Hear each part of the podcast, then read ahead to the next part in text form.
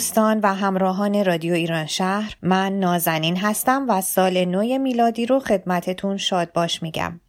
در این برنامه مروری خواهیم داشت بر پنج خبر علمی مهم که در سال 2019 در جهان داشتیم و البته این برنامه بخش اول از ده خبر علمی مهمی هست که پنج تای دیگرش رو در برنامه آینده رادیو خدمتتون تقدیم خواهم کرد. من برای تهیه این برنامه از سایت sciencenews.org استفاده کردم.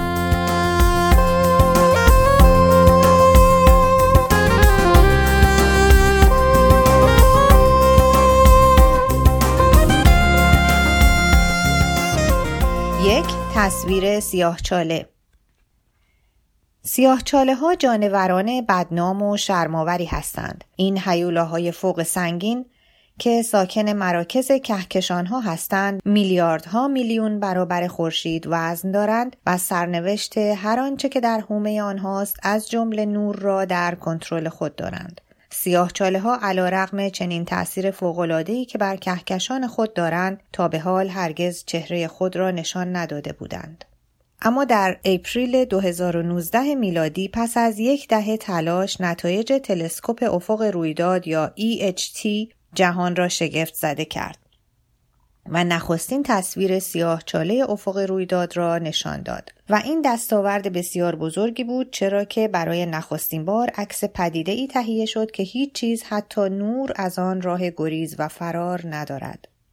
تلسکوپ افق رویداد در اپریل سال 2020 نیز اعجاب تازه‌ای خواهد آفرید.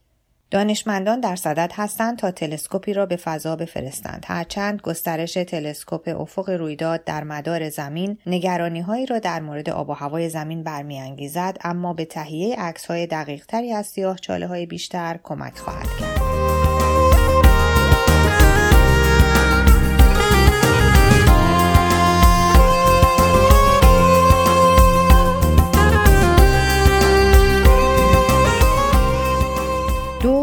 دوباره سرخک تعداد بیماران سرخکی در سال 2019 از سال 1992 تا به حال در آمریکا بی سابقه بوده است. در 5 دسامبر 2019 آمار این بیماران در 31 ایالت آمریکا 1276 مورد بوده است و بیش از 75 درصد این موارد در نیویورک گزارش شده است.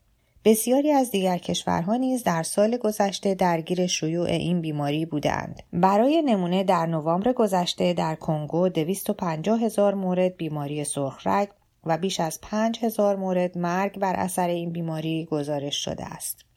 متخصصان بیماری های عفونی و واگیردار در بیمارستان جان هاپکینز می‌گویند سرخک در آینده نیز راه بازگشت خود را خواهد یافت و ما باید همواره آماده پیشگیری و مراقبت از خود در برابر شیوع این بیماری باشیم.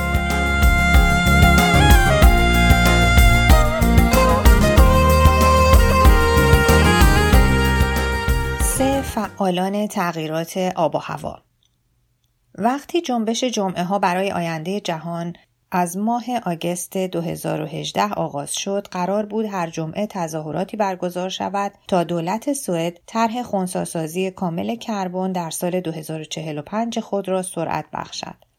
اما یک دختر 16 ساله سوئدی به نام گرتا ثانبرگ که از فعالان تغییرات آب و هواست گفت که این روند خیلی کندی است و تا زمانی که دولت موافقت کند که تولید کربن را سالانه 15 درصد کاهش دهد به تظاهرات ادامه خواهد داد.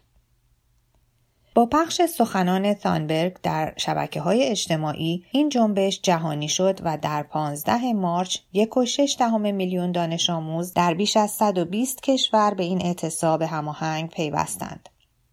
در موج دوم این اعتصابات به رهبری دانش آموزان در همایش حرکت تغییرات اقلیمی در ماه سپتامبر تعداد شرکت کنندگان در این اعتصاب جهانی به 7.6 میلیون نفر رسید.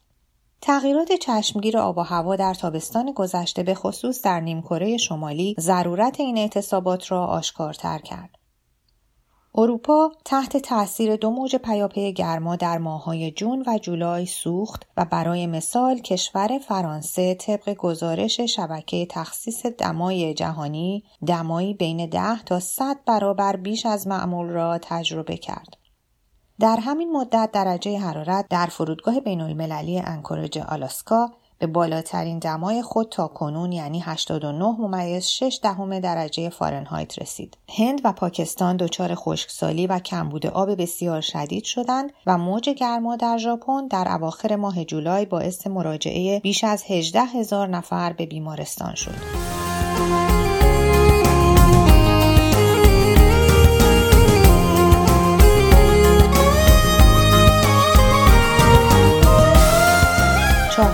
خطرات سیگارهای الکترونیکی سیگارهای الکترونیکی که تا پیش از این از دید مردم بیزرر شناخته می شدند در سال 2019 این جایگاه را از دست دادند.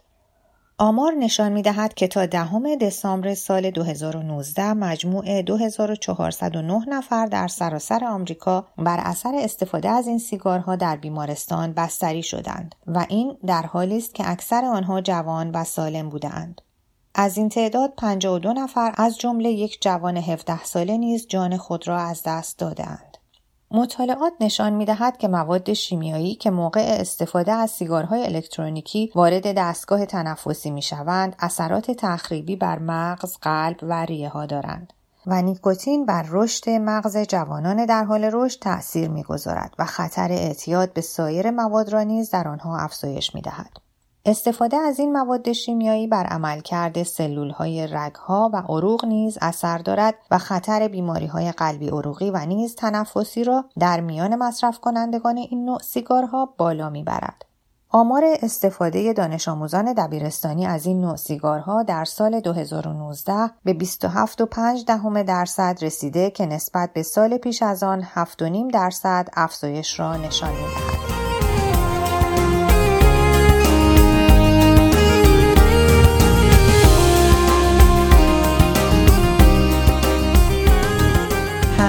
یافته هایی در مورد انسان اولیه دی این ای دو استخوان جمجمه انسانهای اولیه‌ای که در سال 2019 در قاری در سیبری کشف شد نشان از سه گونه مختلف ژنتیکی گروه های بسیار انسانهایی دارد که در آسیا زندگی می کردند.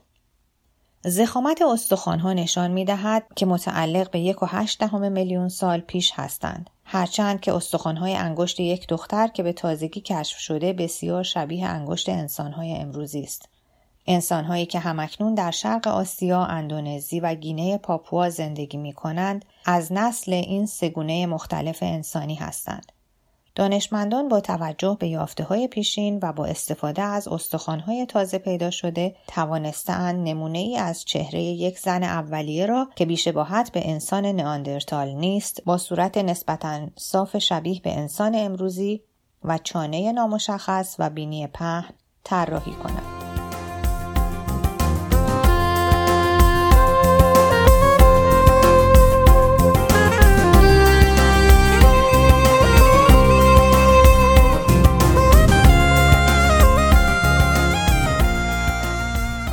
سپاسگزارم که به این برنامه گوش دادین و امیدوارم که مورد پسندتون قرار گرفته باشه. خواهش می‌کنم نظرها و پیشنهادهای خودتون رو با ما در میون بگذارین و ما رو در بهتر شدن این بخش از برنامه یاری کنین تا برنامه بعدی خدا نگهدار همه شما